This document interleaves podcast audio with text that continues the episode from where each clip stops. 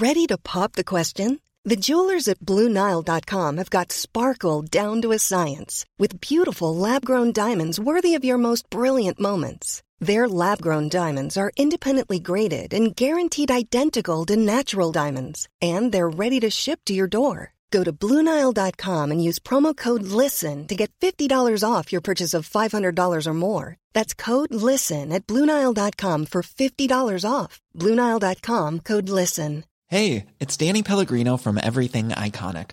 Ready to upgrade your style game without blowing your budget? Check out Quince. They've got all the good stuff shirts and polos, activewear, and fine leather goods, all at 50 to 80% less than other high end brands.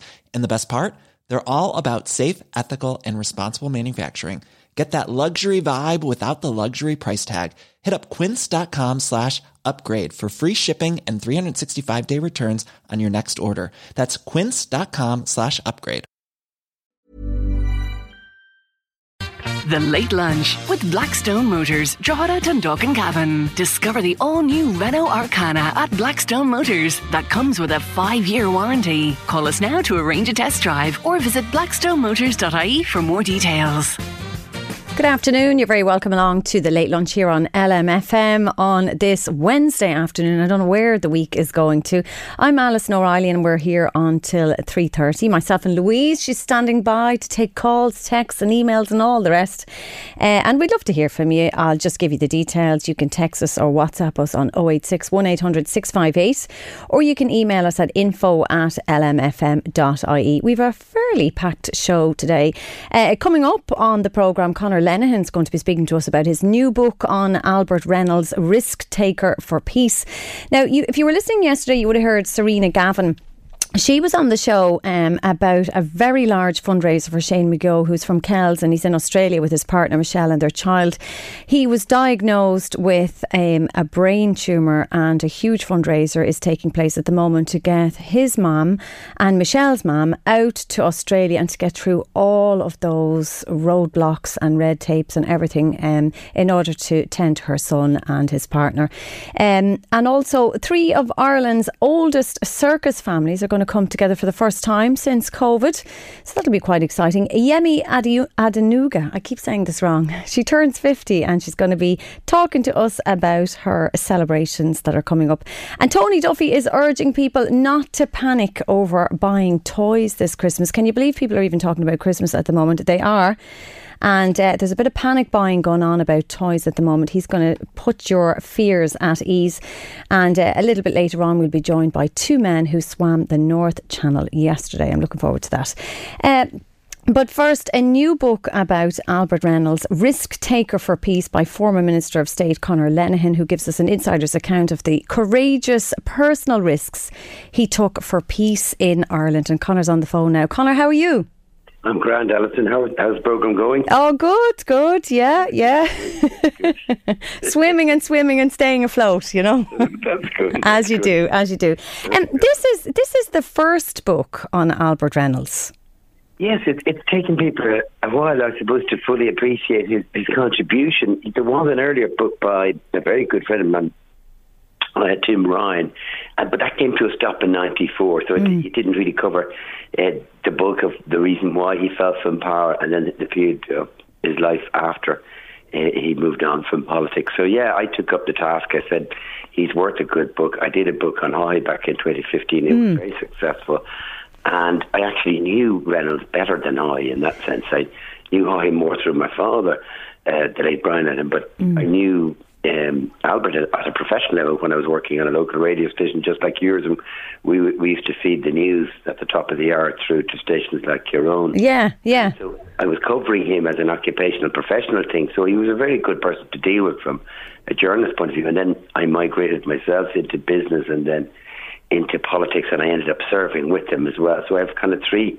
particular perspectives on his life the journalistic one the family one and then obviously thirdly, actually serving alongside him as a TD and working as an intermediary. And, and as a journalist, Conor, he was he was good to deal with because it is it is as you know quite difficult sometimes to uh, chat to politicians as a journalist. But you say he was very approachable.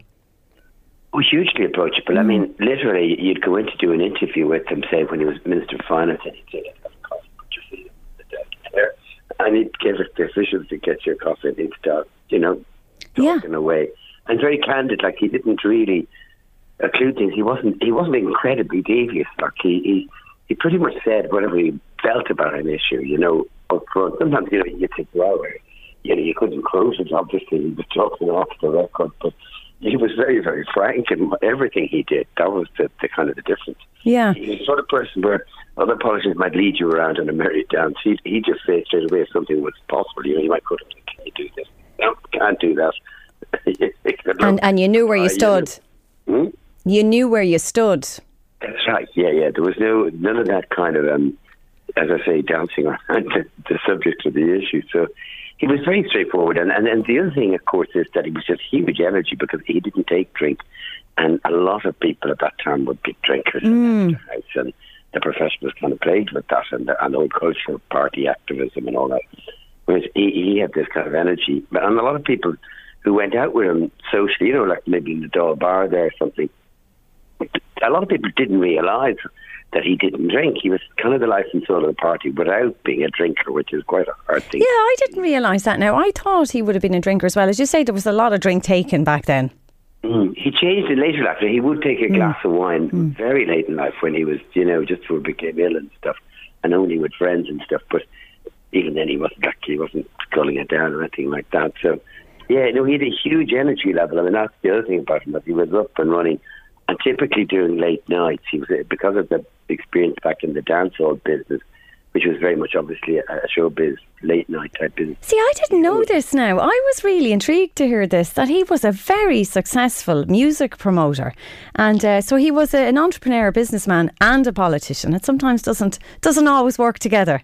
No, it doesn't work together, and that was the thing, Alison, I found intriguing about this, that he had this dual life of business and politics throughout his life. And I think it was his very good friend, Desi Hines, uh, from Longford there, who said, he's a lifelong friend, he said, his, his brain was first and foremost kind of a business brain, and then he took that brain and, and that, those talents and skills into politics. And, of course, there was an element of slash and burn about his progress. You know, he, he was only two years in the Dáil and he was made a full cabinet minister. You know, it's so he didn't hang around or waste time. Uh, In the same, um, Taoiseach, he spent three years at it, and less. Uh, but he did big things in terms of the beast thing and all that sort of thing. Yeah, and he he um you know as a as a an entrepreneur, you know, I suppose that would be part of taking the risks, wasn't it? Because I suppose one of the things about this book as well is that you've really put out there in centre stage, you know, the work that he did in the peace process, where he mightn't necessarily have gotten the the credit he deserved for the work he did there before um, Bertie Ahern. No, no, he didn't get the credit largely, but, but because it, it, it all happened so swiftly and fastly, you know, sometimes when you do things quickly, and it's not a long drawn out process, you don't get the credit. I mean, I've seen a little element of that in my own military career. you know, that some other person comes in, and to a large extent, the credit goes to them. And actually, one of the frustrating parts of being a minister is that sometimes you're working for a few years on a project, and another minister comes in and he gets to announce it. So, and then, in a sense, they get the credit of that, you know. But in fairness to both Bertie and Albert, they both did very significant parts of it. I mean, Bertie did what he was best at, which was the negotiation, negotiating the settlement, which is just as tricky and difficult. But um, But he was breaking the ice between all of these parties, wasn't he? yeah, Well Albert was the man who cracked the ice. You know, it was just a frozen surface, really, in the North of Ireland. And also engaging engaging with terrorists, more or less. Right, yeah. Yeah. I mean, it's something I don't think anybody else before since would risk doing. Like he went and travelled privately into Northern Ireland to visit Lloyd Project.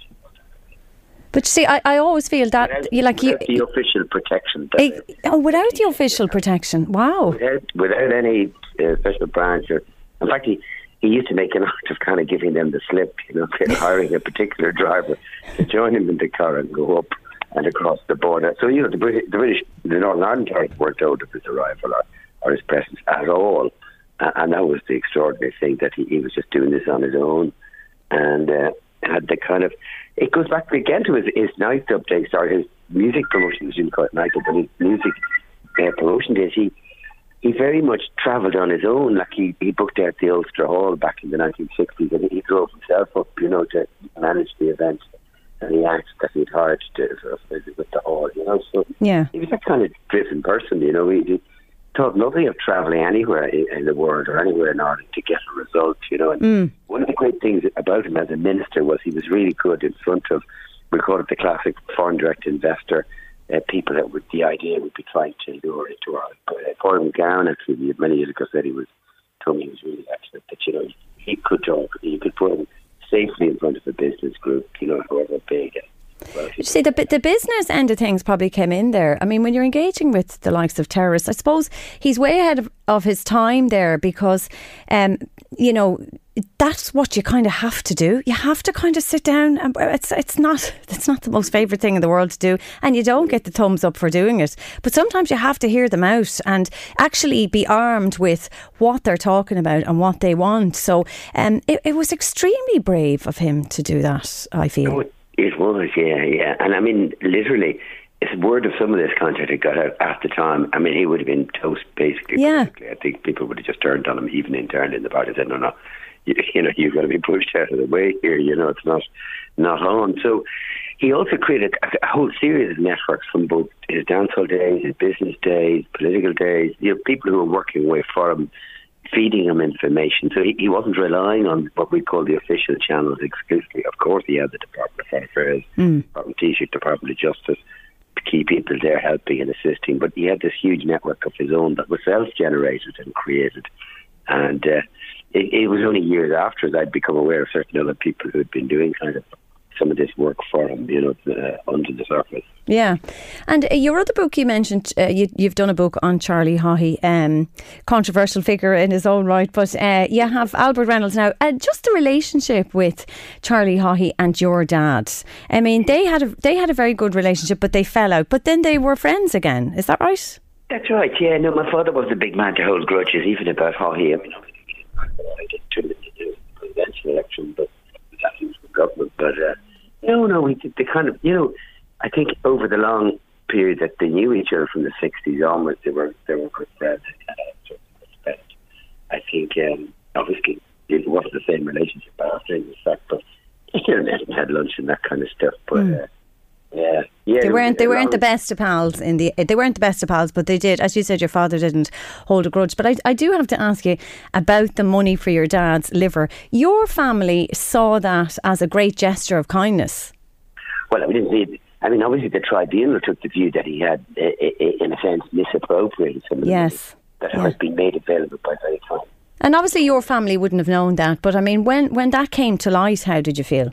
Well, my mother was quite forgiving, but now she's passed on, but she was quite forgiving about the whole thing because she felt that the, my father had got the operation for which the money had been raised. Clearly, you know, we didn't have access to that money with Mr. Haughey and, and some of his friends who were raising the money, and we weren't aware, obviously, that you know it had been oversubscribed. So what you're talking mm. about is a fund of goodwill people came around, and it was yeah. oversubscribed. I mean, the logical thing for charity would be to sort of return some of return it exactly to, to some of the people who had given it, but it, that clearly didn't happen. No, no. but, but, but, but my mum and, and, the family, we had a positive feeling about what he tried to do, and he did, and was successful in, in, in helping my father at that difficult time. So you know, we don't, yeah, sort of, we don't join anything always in outrageous.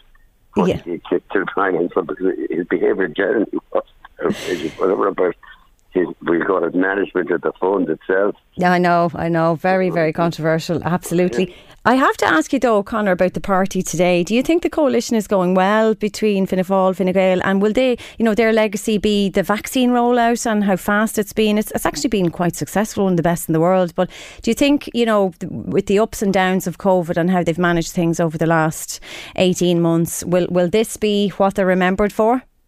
I don't know. It's very hard to tell. You know, the old the old cliche, a week's a long time in politics. I think these things like the COVID, you, you don't really get huge credit for solving them. You know, unless it, the election is you know shortly after they actually happened. We had certain pickup when we dealt with the you know, the the beef outbreak, the mad cow disease, mm. all the, you know, it, because it was within kind of something like six or eight, nine months of the election.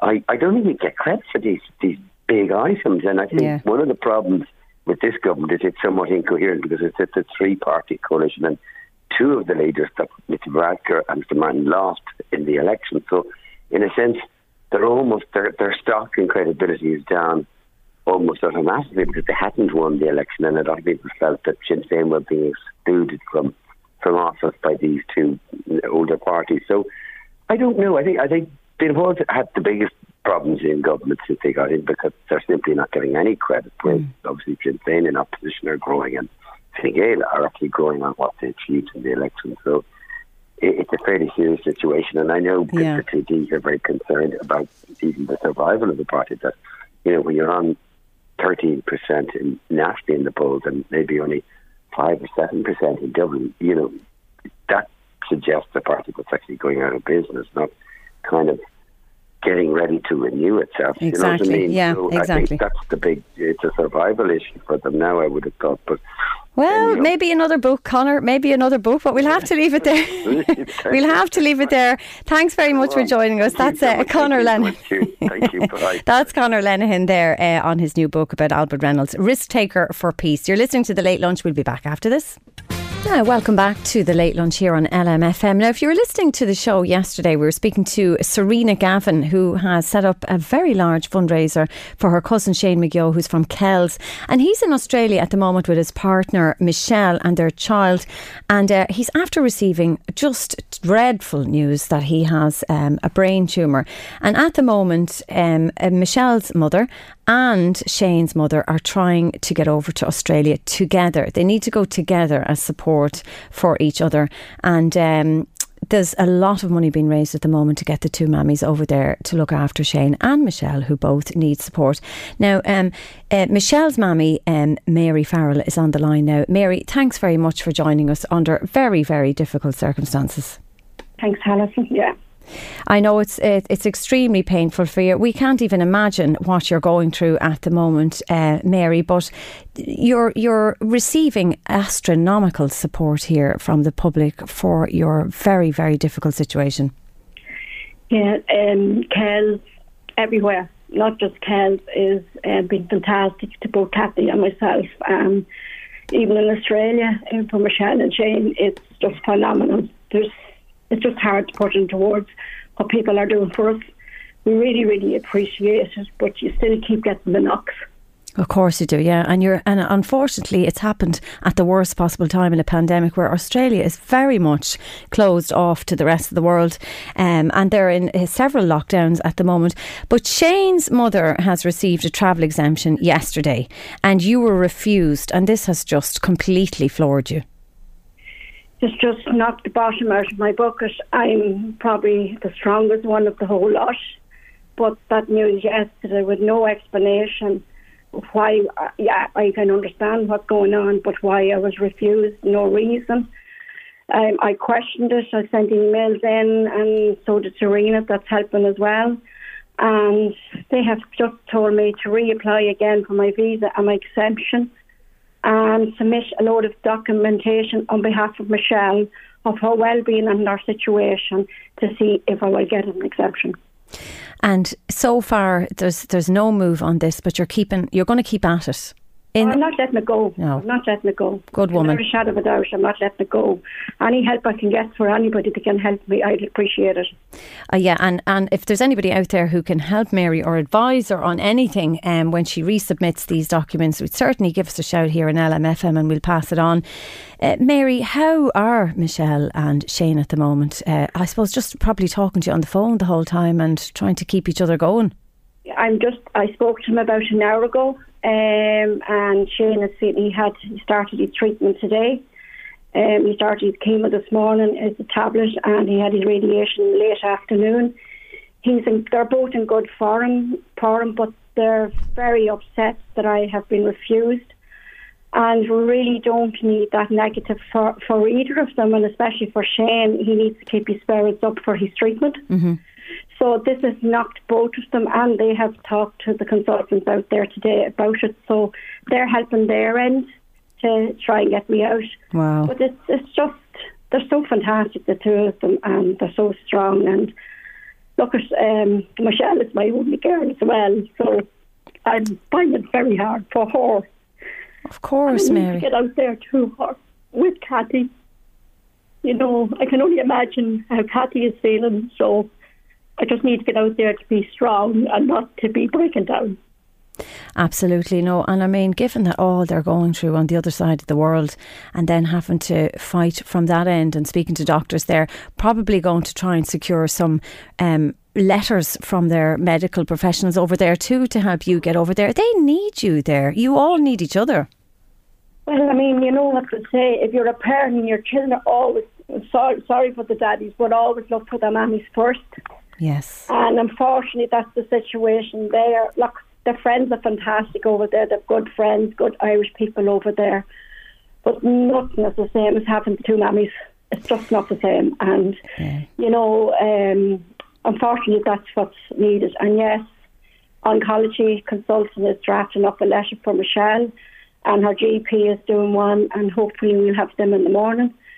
So we'll attach whatever we have to send in, and hopefully that they'll reconsider. That's Well- just the situation. I think you're absolutely right, Mary. You can't let it go. I mean, they need you. You all need each other. And that is one hell of a journey to make because it's not just a flight to Australia, it's all the red tape that goes with it before you even see Michelle or Shane. Um, that's the Yeah, it- difficulty. it- yeah, you're right, Alison. An email came in to me today because my son had been talking to the embassy yesterday.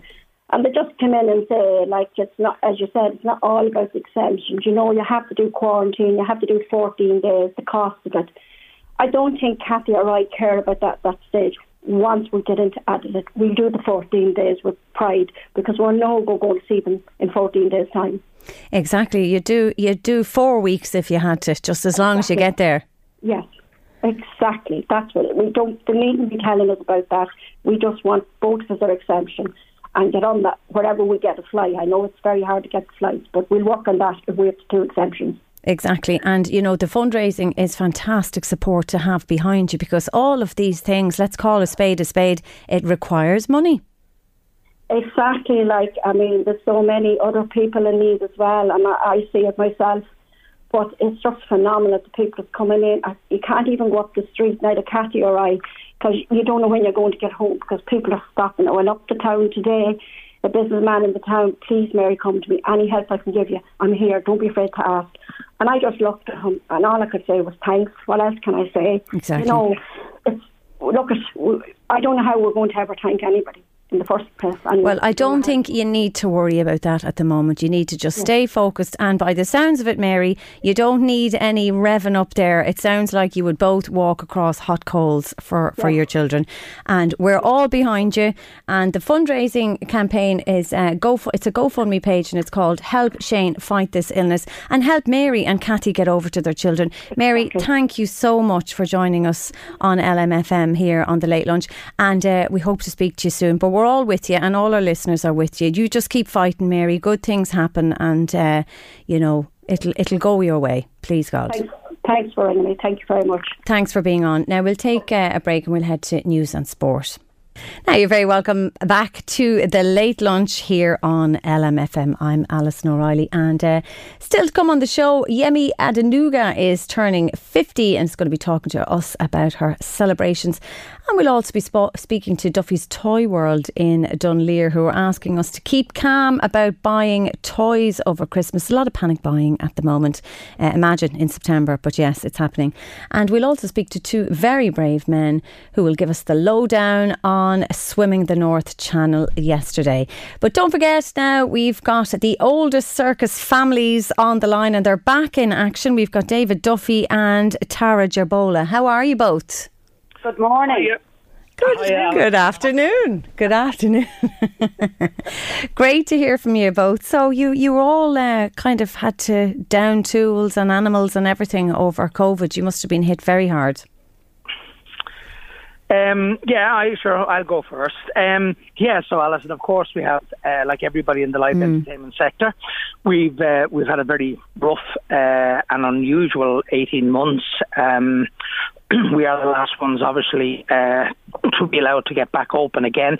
But look, we're we're we're we're, we're a lot more positive than we were uh, a couple of months ago. We have a timeline now. We have a date, and uh, that's far more than we've had like for the last uh, 15, 16 months.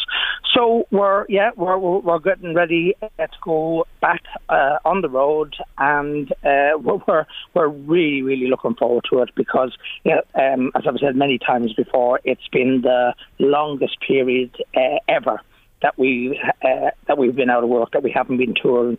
So um, yeah, it's going to be great to to get back, and uh, it's obviously going to be a really really special event that uh, Gerbolas are putting on in uh, in Slane Castle. And Tara, um, is this the first time you've all come together?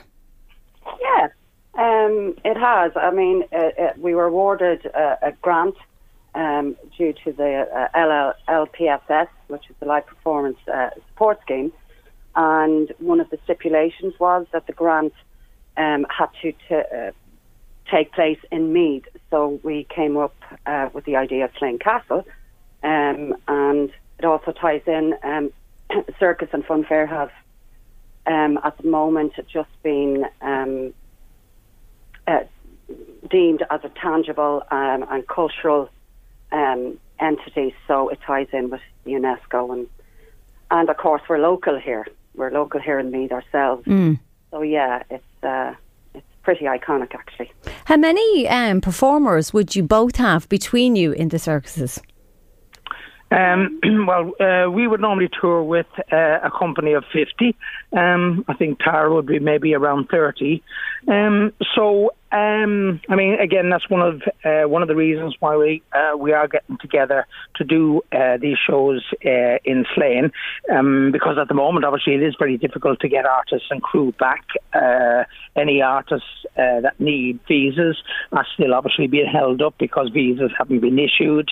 Um, because circuses in England and Europe have both, they've all been open for the last six months. So there's a huge pool, obviously, of the top circus artists are already uh, employed. So, uh, look, it, it, it's. Um, it's working it's working out well for a lot of reasons. I mean, it's great to get back on tour. It's great to be uh, you know working with the other Irish circuses, and uh, I I can't really think of any other better way than for us all to be getting back on tour, all getting back on the road at the same time. So it, for for me, it's it, it's, uh, it's it's it's great. It's going to be really special. And uh, Tara, obviously, the a lot of animals involved in circuses. Uh, what happens to them when you can't work?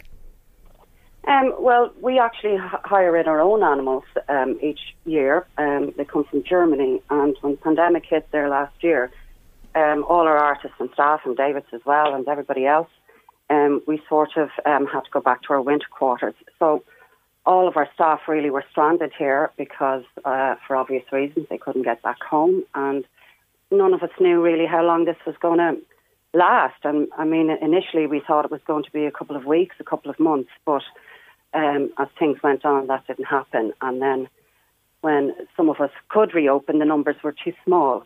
So eventually, most of our staff got home. Some stayed, um, and the majority then had to go home, obviously back to their own families and such. So yeah, it was. Yes. It was so to, like yeah, so uh, you know, like to, um, just to finish off your question, uh, Alison, as say Tara's, um, all uh, the animals that she had employed in the horses and ponies Mm. uh, uh, and dogs, they all returned back to Germany, and. Um, the horses and ponies uh, that we have here, we're, we're like we are lucky enough. We have uh, a farm of 17 acres, so um, the, all the, the horses and ponies uh, are, um, you know, they're all out in the paddocks, and obviously, you know, we've uh, even though we've been closed, it's obviously we've, uh, we, you know. They've been obviously a priority, so they have to be looked after. Um, so they've been, you know, they've been enjoying a bit of a break as well. So they're kind of in semi-retirement now. Lovely stuff. So tell us about the Big Top and the um, the Celtic Voyage, which opens in Slane Castle uh, for the, for the next month for two weeks. You're going to you're going to be there, David. Yeah. Go ahead. Um, yeah, so um, yeah, we're going to be in uh, in Slane uh, over the first two weekends in uh, October, and uh, like between uh, Tara and ourselves, um, you know, we're, we're, we'll be putting a, uh, the program together. Uh, we'll be using quite a bit of uh, our equipment, uh, our big top and seating, and uh, then uh, Tara uh, and Gerbolas will be obviously then supplying a lot of logistics, and they will be producing the show. So, um, you know, between the two of us. Um, you know, it, it's uh, it's going to be terrific. Uh, but I, uh, I would I will let Tara actually give you the whole rundown of uh, the Celtic Voyage and what we're doing. Then, obviously, with um, you know, with Irish dancers and uh, Irish musicians. So um, I'd let uh, I'd let Clara tell you about that. Yeah, well, uh, it, it's it's really a fusion of um, contemporary and music and songs and traditional circus um, artists, and featuring Ireland's best, which is Tom and Jamie Duffy and the Wheel of Death, and Otto the Clown, um, and some of our artists and, and some of David's artists. So we have a, actual live music, a four piece band, um, and a singer who will uh, perform for some of the acts.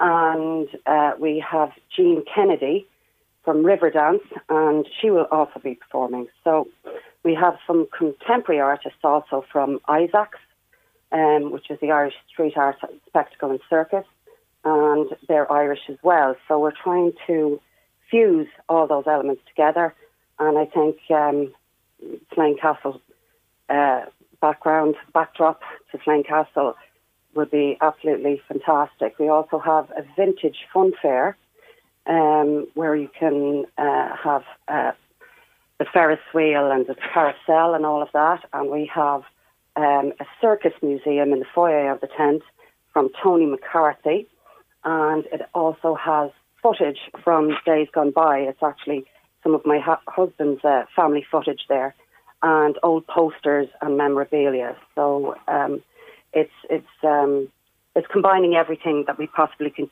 think of, really, um, in this one event. So you're raring to go. Absolutely, can't wait. Nervous, but can't wait.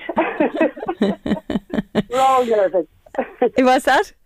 I say we're all nervous. Yeah, Of course you are. And I was going to ask you, like, how do you train? a long wait. Yeah. How do, how do you keep the training up and, you know, practicing? If the animals are sent back to Germany, how do you continue to train with them or do you get time to train before the circus? Like, where are they back now, the animals? Um, no, our animals aren't back this year um, because of obviously the time we're starting out. We we would actually be winding down our season now at this stage. Okay. So uh, we're really off kilter with time wise. We'd be actually um, on our way home. So uh, and we would start in February, but obviously um, you know numbers are back up now, and because of the grant, etc. So. Yeah, I mean, um, the animals have their daily train as, as well as the artists do, and um, everybody, well, they have to stay fit and and uh, keep it going, as they say. You know. There's there's obviously huge uh, focus now on animal welfare and caring for animals, uh, and I suppose you know that that's no different when it comes to the circus. What what protections are in place, and what do you do to ensure animal welfare now? Because it's a huge focus, as you know. Yeah, well, um, you know, as you know, uh, wild animals haven't been a part of circus uh, here in Ireland for, I think, maybe five or six years.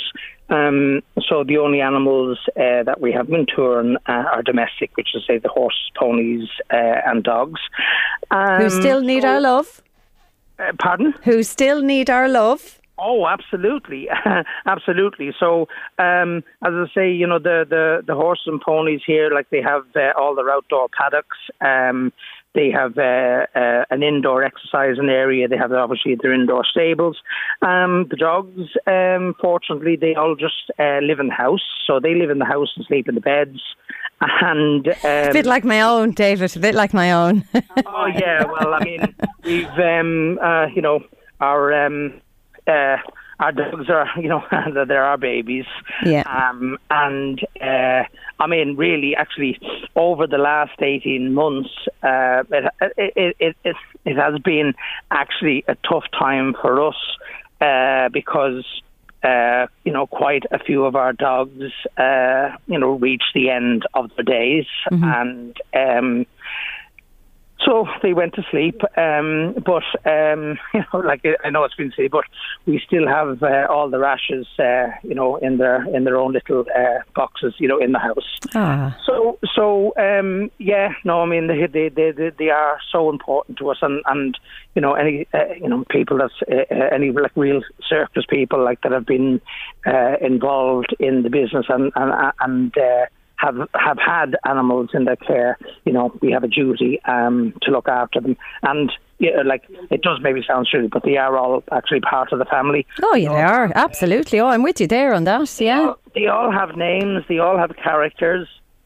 and actually, as I'm talking to you now, uh, Toby, our French bulldog, has just actually arrived up in the yard, and he's licking the face off me. So they're very popular any, now. Those dogs, aren't they? If you, if you hear, they live like kings. if you hear any like and, and, slobbering in the background, it's not my wife, okay? but they are. I mean, they are part of, of the family, and oh, oh, and it's and, and Tara, it's only right that uh, that there's these checks and balances when it comes to animals now. Absolutely. I mean, um, of course, we have to adhere to them all the time, and all of the rest, and we get regular checks and all of that. So it's all very um, you know, well, well done and well catered for. Yeah. Yeah. yeah. I mean, like even though I say, Alison, even though we've been all closed down for the last eighteen months, yeah. there has actually been no income, and up until like you know very very recently, there was no um, you know there was no support coming mm. uh, through from the government. But um, all our you know our horses, our ponies, our dogs, they all still had to be looked after. Mm-hmm. Um, so you know there's there's huge amount of vet bills, obviously farriers their feet and the special diets that a lot of them are on, and obviously just feeding, you know, just feeding and caring for them in general. Absolutely. But, um, it, you know, it obviously wasn't going to be a case that uh, no matter what support that we were getting uh, or not getting, as was the case, um, there was never going to be a time, obviously, that the, the animals here were going to be neglected or looked after. Absolutely, yeah, they have to be looked after no matter what. Yeah, no so what, yeah, so no. So you're back at so it's the big top with the Celtic or the Celtic Voyage um, at Slane Castle next month for two weeks, and you're up there next month.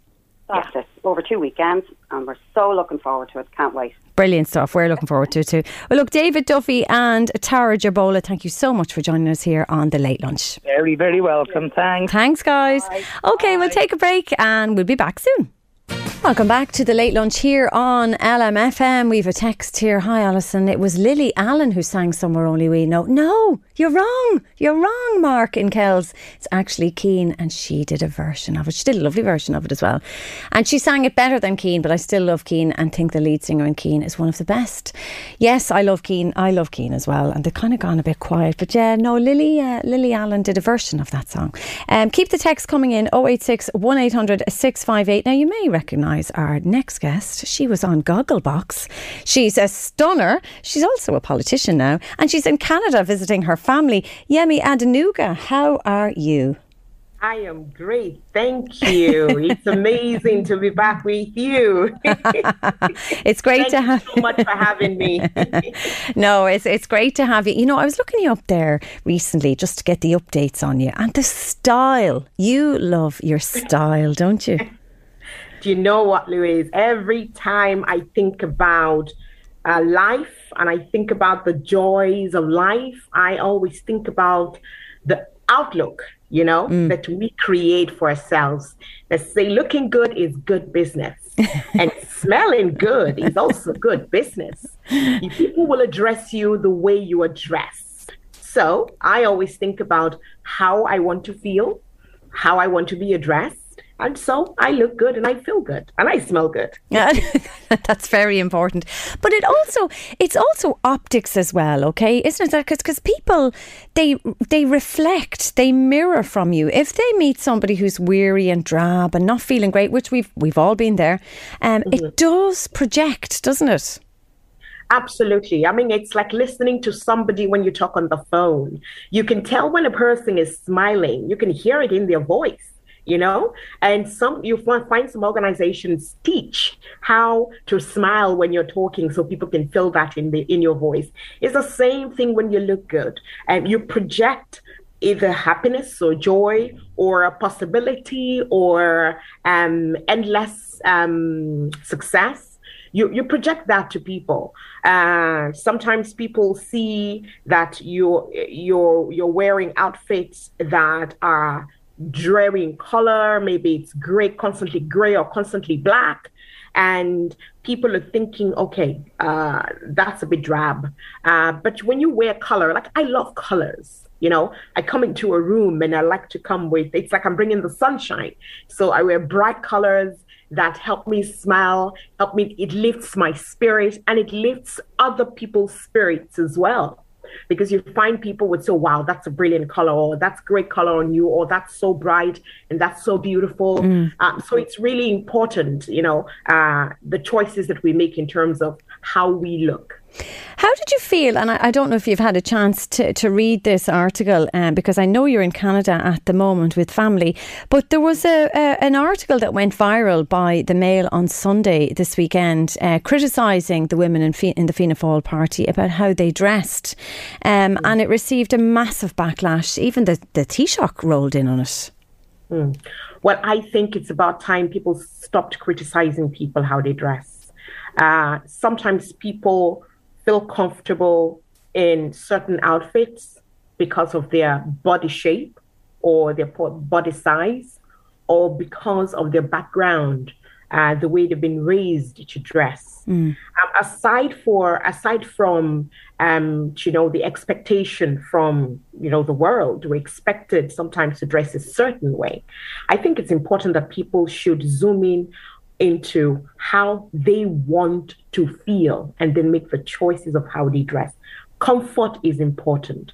So when you find people who criticize other people how they dress, the question I always ask is, how are you dressed? And then what's your what's how do you feel in yeah. how you dressed?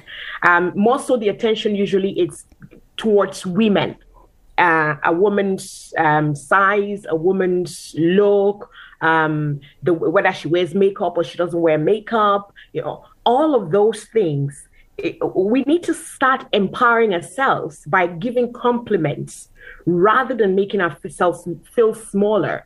You know, I always say that a person who finds fault in another is projecting what they are feeling. I fully yes, yeah. I, I am with you there on that one. Um, there's something something not happy or settled in the person who's saying this because one of the main things is people will be saying, you know, uh, uh, criticizing larger women or larger men. Um, fat shaming is a word that's been used. It's a horrible word to use, but it it, it is a, a word that has been used. But I think on the other end of the scale as well, very thin people who may be naturally thin and you know or maybe just be in a difficult time in their life. I know when I have challenges in my life, the first thing that goes is my weight. And I'm not a big girl. I've always been quite active and I'd be quite slim. Um, and that's just that's just the way I am. And I'm happy enough like that. But I would have dropped a lot of weight when I wasn't unwell. And I was extremely criticised for that. And that was deeply hurtful. But because it wasn't you're overweight, you're thin, you know, then uh, it, it seemed to be less important to people. And it was easier easier to, to, to say that, but it is equally as hurtful. Well, you see, we don't know what people are going through in their everyday lives. We don't know what challenges they're encountering that is impacting their their look or their weight or their health even. Mm. And so when we say hurtful things, we compound people's problems. We're not helping them.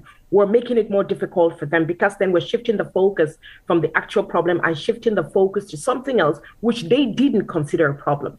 So then one problem becomes two because then we've shone the light on something they didn't see as an issue.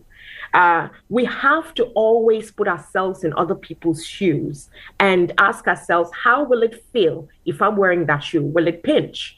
Uh, we have to always remember that what you see sometimes is not always what the reality of people's lives are. People move around smiling, trying to get through each day. So I would always say, let your mouth be nice. If you cannot speak something positive to people when you see them, just keep your mouth closed. Yeah. You don't have to speak. You don't have to say anything. Yeah. Find something positive in people, compliment them, help them feel good. One of my goals in life is every time people meet me, I want them to feel better than when they first met me. Yes. You know, there's yes. always something good to say about people. Yeah. Look for a good thing. And if you're if you want to correct somebody, it's good to to help people get better, become better by correcting them. But there is a difference between criticism and giving uh, uh, critic, being a critic, you know? Yeah, uh, helpful. Productive, exactly. So your choice of words and how you tell a person and um, to do something better is very, very important. It's not what you say, it's how you say it. Yes, very important. Yes. Words can hurt, and words can he can heal. Also, you're Absolutely. coming. You're coming up to fifty, Yemi. I am. I am. Women, uh, women in particular, do get a bit worried about their age. I couldn't care less now, but I mean, you're coming up to fifty, and you want to shout it from the rooftops. Do you know what? A lot of people have, have asked me, how can you be so bold to talk about your age or to to to say your age? And I say, well, do you know what? If I don't say it, what would I be saying then? How how would I celebrate this milestone?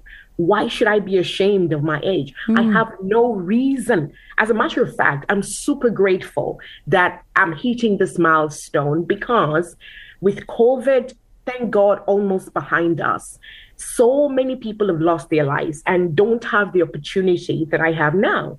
Um, some people are still going through challenges. I have challenges of my my own. Um, I had a health scare over the last two years. You know, I, I wasn't talking about it. I was very concerned. I was trying not to show it.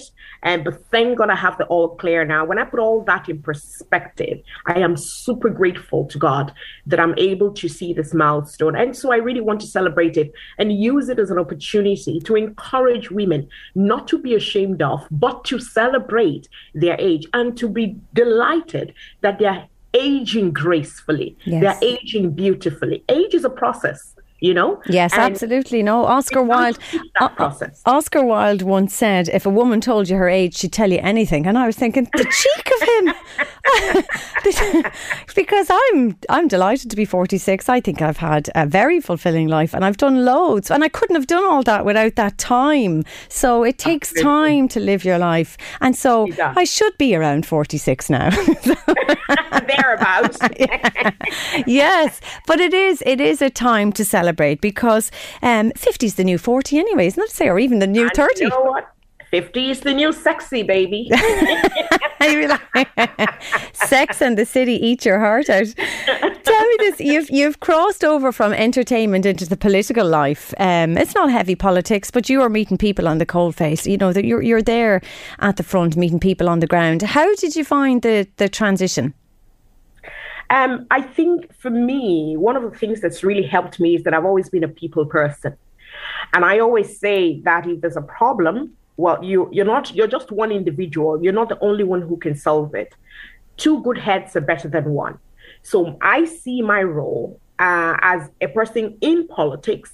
My role is to help people come together to look at possible solutions to whatever problems there are there they are and then I can take that solution and bring it to the people who are to deliver on the solution. Um, I don't think I have all the answers. I'm only one person, but I can use the benefit of my experience uh, and my expertise as a strategist to sit down at a table and provide solutions with people. Uh, so that's helped me in transiting, uh, transitioning from um, entertainment and television and broadcasting and being a people development strategist into politics. I I don't really still see myself as a politician. I know I'm in politics, mm. but I'm I'm here to look at the problem, address the problem, and find a solution to it with the people who are involved in it or who are in in that situation. So that's the way I, I work. And Wonderful. I think that's really helped me. That's helped me a lot. Great stuff. Well, I mean, you can't say it any clearer than that. When's the big day, Yemi, before you go? Well, it's the 23rd of September. Woo-hoo. And I want to just encourage every woman, every girl who is listening right now. Be proud of yourself. Be proud of who you are. Do you know what? Every single day, you have been able to get up, get out, and survive the challenges around you. You must remember that you're surrounded by a network that is a resource to you. So there will be challenges. That's life. Mm. Tap into your resources. Let them help you. Let them help you build and overcome whatever challenge. And every time you're able to succeed and overcome a challenge, tie a knot. Put take your right hand, put it on your left shoulder, tap, pat yourself on the shoulder, and say, "Well done," and say your name. Celebrate every year, every day, because life itself is a gift. Wonderful. Wonderful. Thank you so much, Emmy. I, I, I can't top that. Very inspiring. it's a joy to have you here on the Late Lunch on LMFM. And uh, we'll be thinking about you on your birthday. Thanks so much for joining us.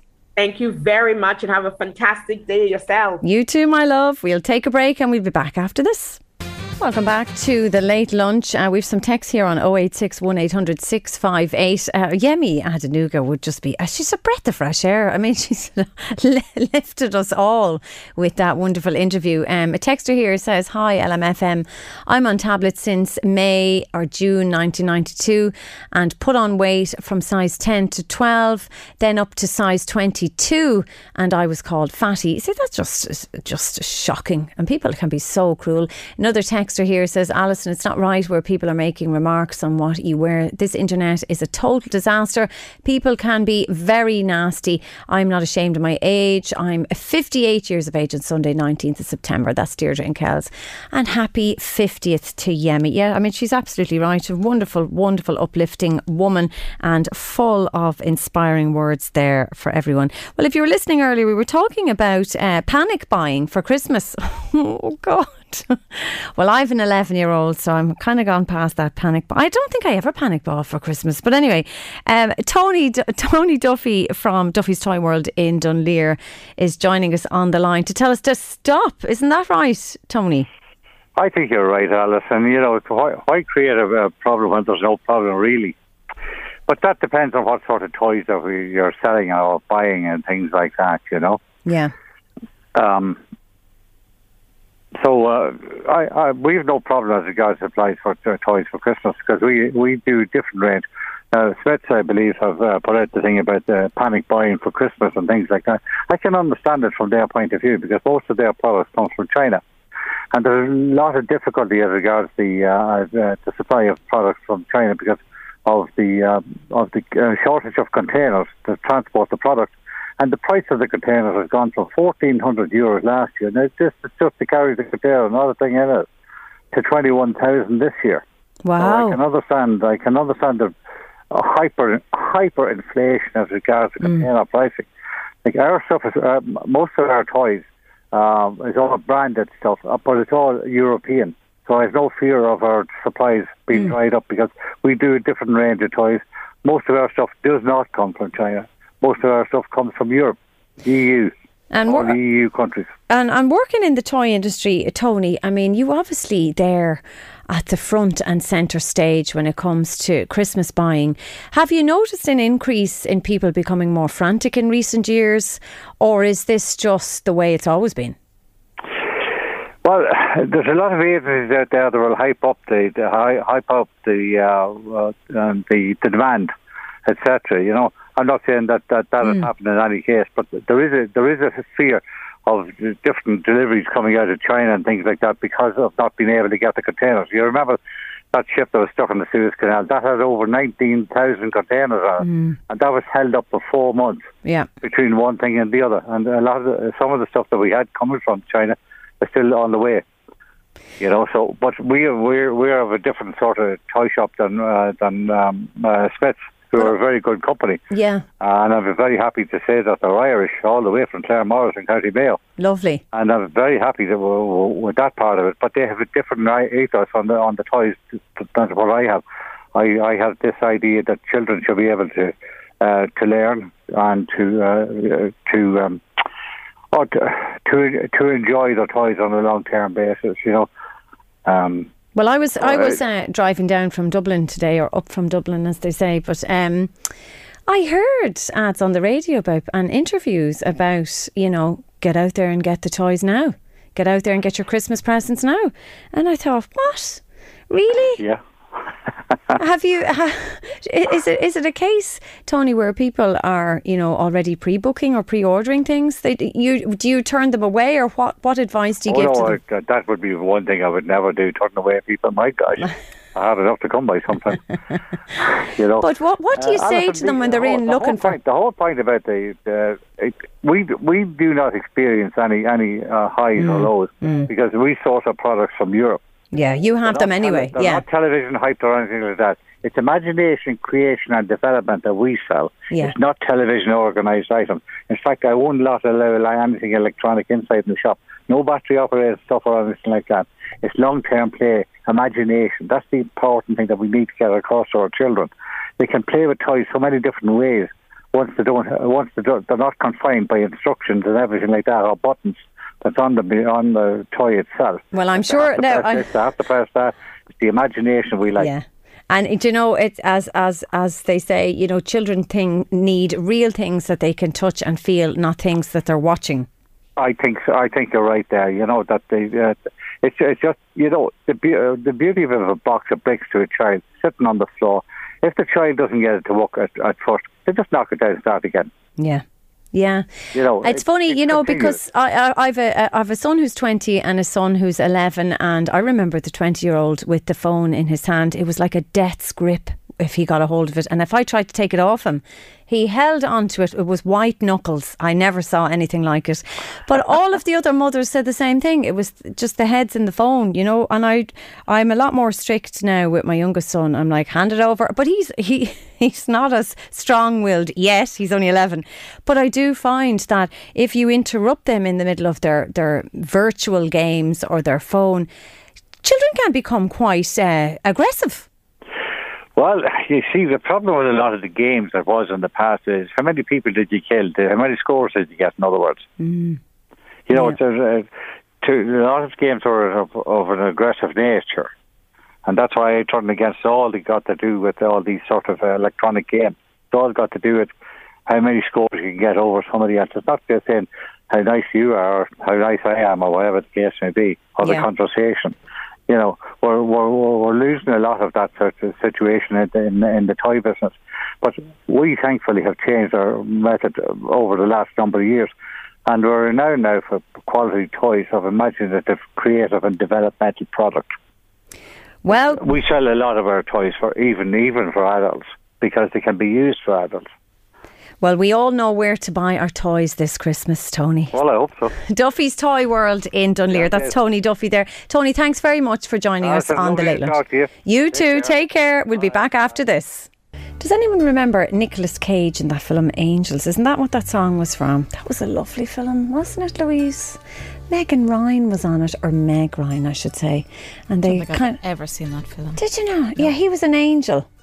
And they fall in love, and I'm not going to ruin it Hmm. for people who haven't heard it. But that song became huge from that film. I just remember when I was over in America, it was massive. Was it? In all the bars, it was just being played the whole time. Yeah, Always reminds me of America. Real strong yeah. ballad, isn't it? Fabulous. Yeah. Love it. Well, Nicolas Cage, anyway, he was handsome in his day. Not so handsome now, though, I have to say. anyway, Deirdre's on again here. Alison, the President of Ireland, needs to get involved in this urgent matter to get Mary out to Australia. The help is needed. Yes, she is. Listen, she is a feisty, fiery woman and she's got fire in her belly because there are two babies out there. Both her daughter and her um, partner, Shane McGill, who uh, Michelle is looking after. So I And have no doubt. Yes, and the granddaughter. I, I can't. I just can't imagine what they're going through. But I have to say, the support is phenomenal, isn't it? I mean, it's, it's it's really really important, and rightly so. They do need that help. So um, fingers crossed, well-known people. all will All be well. me. Yeah. And we wish them the very best of luck, and we'll, we'll keep you updated on that story. Uh, don't forget, coming up on the late lunch, uh, one of my favourite stories two men who swam the North Channel yesterday are going to be joining us. Um, but keep the text coming in here on 086 1800 658. And of course, you can email us at info at lmfm.ie. I'm Alison O'Reilly, and I'm here anyway for the next while. So Louise is stuck with me. Should be, should be Loving running me back to Loving Dublin. it. If you- She's saying, "Jeez, I can't get that one. Better go back to Dublin quick." she never shuts up. Not at all. So keep the text coming in, guys. We love to hear from you, and uh, we'll take a short break. And uh, yeah, it's it's uh, but it's it's swimming the North Channel Think next. They'll be dry yet. Pardon? Think they'll have dried off yet. Oh God, and I'd say a well-earned drink as well. what do you think? A nice hot whiskey or something getting out of that something, I'd say, yeah. Mm, definitely. I wonder did they see Wally the Walrus on their way? there was a terrible story yesterday. I meant to say this to you. There was a terrible, terrible story yesterday on Facebook, and I, I follow all his updates. Um, a, a- carcass had been found, and they ex- thought it was Wally the Walrus. And I said, "It's not. I'm not even reading it." I, I looked at the pictures, and it looked like a dolphin, which is terribly sad too. But uh, no, Did you find out? It wasn't. it's not. Oh, well, that's no, that guy's here to stay. Good. Well, we can ask the lads anyway. Did they have any sightings of him? Okay, go on. We'll take a break. We'll be back after this. Welcome back. Now, if you are a swimmer like me and love the water and, you know, have dreams of being a fish and all those things, you'll really enjoy our next segment. These two guys on the line swam the North Channel yesterday. Louise wanted to know if you've dried off yet. Welcome, David Murnan and Blair Clinton. How are you both? Welcome to along to the uh, to the late lunch. How's things? Super, Alison. Um, yeah, the shivers have just sort of calmed down, and the, that swaying sensation from left to right um, is just uh, literally. I think we were we were swaying for about twelve hours afterwards. The two of us were standing at the toilets about three hours later, going, "Are you swaying?" Yeah, we're both swaying. So. A body like jelly. hmm Yeah, yeah, yeah. No, it's good though. Um, massive relief from getting over the line. I don't think I realised how hard it would be. Blair's done lots of these sort of challenges before, but it was first time I did anything like it. So it was your first time, David? The first time doing any real sort of significant challenge like this, yeah. I'd done other triathlons and different things, but this was um, a different level of extreme. Um, now Blair, Blair literally came from his idea, couch to Channel, uh, last year during COVID. He was a beginner swimmer, and he said, "You know what? People do couch to 5k. Why don't we do couch to channel?" I says, "Well, they don't do it because they're crazy, and it won't be possible." uh, but he is crazy, and um, uh, we got Stephen as well. So we were a three-person team um, to cross. So Stephen played water polo with me for years, and he he helped us across. And Blair literally came from a very beginner swimmer this time last year to a channel swimmer yesterday. Wow, that's Tell you more incredible. about it there. He's, he's there, yeah. Wow, Blair, you're you're doing these things all the time, punishing your body, as I would say. But I mean, it's I'd say it's hugely exhilarating, is it? How, how you doing, Alison? Hiya. Look, it, it was, and I, I had a lot of admiration for uh, David and uh, Murph because, they, to be fair, it probably was their first event, and they were pure beasts, and it nearly put me to shame because it was one of the toughest things uh, I've ever uh, tried to do. Um, so it was it was a great day yesterday, a great day at the beach, you know. A great day at the beach, and not your average day. So, just explain to our listeners what this entails. Where do you start? Where do you finish? How long does it take? And how long? How far is it? Um, well, it's 34 and a half kilometres as a bird flies, but um, Now, is that 34 kilometres of non stop swimming, or can you take a little breathe and kind of, you know, do a little bit of uh, treading water? well, well, there is mm, uh, mad people that do it solo. Um, lucky enough, David was smart enough to go. We need another swimmer, Blair. Uh, so we did it as a relay. So at least we were an hour in, and we got two hours rest. Um, now the hour in goes very slowly, and the two hours rest goes very quickly. Uh, I'd say it does. you you be only getting warmed up and dried off by the time you've been giving a call to get back in. Uh, so uh, yeah, it was, uh, it was great. So it was. That's incredible stuff. And um, it's, but 34 kilometres is very, very long. I mean, w- w- would you be keen to jump back in and do it again, or would it be an annual thing, or how soon should you give yourself before you try anything like that again? Forever, maybe. That's it. It's a one-off. I think it could be. Um, well, I got off back onto land, and my eldest daughter said, "Right now, Daddy, your next challenge. I've been thinking you should run the Great Wall of China." Oh God. So, um, she was already thinking of the next thing. Oh, um, really? I think I'm I'm personally quite happy to spend a bit of time with the kids and work better for the next while. But do you know what? It has been a, it's been a great year. Um, especially if you're doing sea swimming as well. We spent a lot of time over in Laytown, Bettystown, Mm. um, especially during COVID when you weren't able to go outside your county, etc. That's where we were spending a lot of time swimming and meeting people. And it was great to clear the head. So many people are now out there um, using the sea to either sea dip or sea swim. And it's good for mental health um, and, and all these things. That's why we're raising money for the RNLI. That was the other reason of doing the likes of this. And we've raised over 10,500. Well, they do they do great work. Yeah. Um, so they're the ones that are out there sort of keeping people safe. Um, as I said, we sort of chose them because the whole thing of um, people being out in the sea has got so popular over the last year. They are going to be busy. And ultimately, um, we hoped we weren't ever going to need them, but um, it was good to raise money for them just in case we did. Yeah, all these new sea swimmers, they've stolen our ideas. Sorry, we were all sea swimming long before you lot came along. yeah, exactly. We're the new dry robe uh, swimmers, you know. Pardon? Uh, p- Say that again, Blair. We're, we're the new dry robe swimmers. But how long does it take in total, Blair? 13 hours or something, is it? Yeah, 13 hours, 40 minutes. Um, and I think we did about 43 kilometres, I think, isn't that right, David? Wow. Yeah, yeah, we decided to take the long route over. Yeah. The tide Of course sort you of did. bring you up and down, so you have to sort of go with the tide and then try and fight the tide back. Um, so periods of time you're you're moving nearly four kilometres an hour, and next thing you're moving only two kilometres an hour.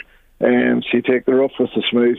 Um, and then again, there's a thing called Beaufort Dyke in the middle, um, which is 200 metres deep, and that gets really cold water there because it never really gets to warm up, um, just because it's so so deep. And David, I, I, I believe you were joined by some exotic sea creatures. Yeah, yeah, yeah. The wildlife. Uh, there was, well, initially there were a couple of dolphins beside me in the dark, uh, literally apparently one meter away. Um, one of our crew, Mark, shone his torch over and just luckily got to see two dolphins jumping right beside me, um, between the boat and me. Um, and I got out of the water and they were all going, "Oh, did you see the dolphins?" I was like, "No, no idea." And they're like, "Literally, it was closer than I am to you now." Wow. Oh. And that was nice. And then there's it is infamous for the lion's mane jellyfish. Yeah. And everyone, all of us saw plenty of them, but yeah, there was a stretch where um, apparently a group of jellyfish is called smack, and I know why it is because it literally does feel like you got a smack. Wow. Um, but yeah, one stage I was deciding to swim for Wales instead of Scotland, and the captain of the boat had to leave the leave the wheel and come back and have some strong words with me to tell me, "Do you know what, toughen up. You have to swim through this. this is part of it. Oh, God. Wales was looking like a better option. Oh, the jellyfish. No, you never get used to them. Blair, you run Chekhov's Cafe in Navan. Yes. And you've done things like race across America and race around Ireland. So you, you've just done a million things. Yeah, and I suppose um, my my weakness. Well, no, I ca- I could swim until I went swimming with Dave and figured out I I couldn't swim. So instead of doing something I knew, I just thought, especially with COVID, it should happen. We can always hit the sea. We might as well aim to do this. Um, so it was a great opportunity, and it was great to have Dave as a wingman, as he, he's a beast in the water.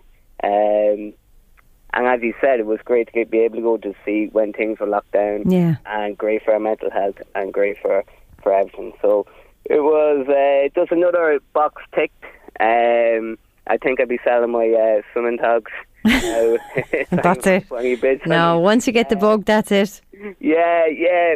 I have to say, um, it was one of the even the race across America. It's like when you're always moving forward. You're in control. Yeah. you can control.